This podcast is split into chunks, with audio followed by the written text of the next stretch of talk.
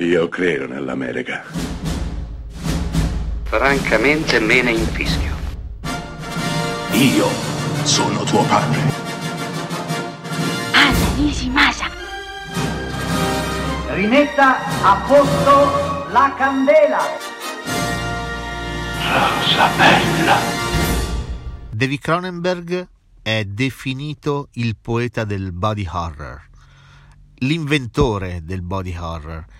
Di fatto tutti i suoi film hanno parlato di carne, di mutazione, hanno esplorato il corpo umano esternamente, ma spesso e volentieri anche internamente. Non fa quindi eccezione un film del 1988, Il meraviglioso Inseparabili, interpretato magistralmente in un doppio ruolo da Jeremy Irons.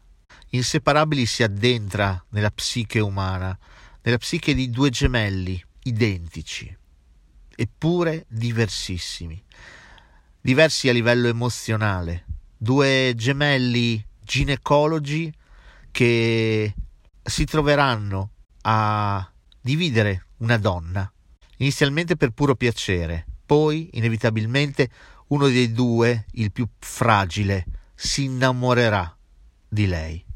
Inseparabili è un'irrefrenabile discesa negli inferi della psiche, della mente umana, dell'emozione, del cuore fragile di due uomini che vivono due vite diverse eppure vivono la stessa, perché di fatto non sanno e non possono stare l'uno senza l'altro. I due gemelli mental, ginecologi, inseparabili, come recita il titolo italiano, non possono fare a meno di essere loro stessi, di essere due eppure di essere uno. E l'uno non può fare senza l'altro perché non c'è vita se non insieme. Jeremy Irons meritava l'Oscar per questo ruolo, ma quell'anno gli fu soffiato da Rain Man e da Dustin Hoffman. L'Academy resasi conto dell'errore fatto, provò a porre rimedio l'anno dopo, dando l'Oscar a Jeremy Irons come miglior attore protagonista nel piuttosto dimenticabile Il mistero von Bulov.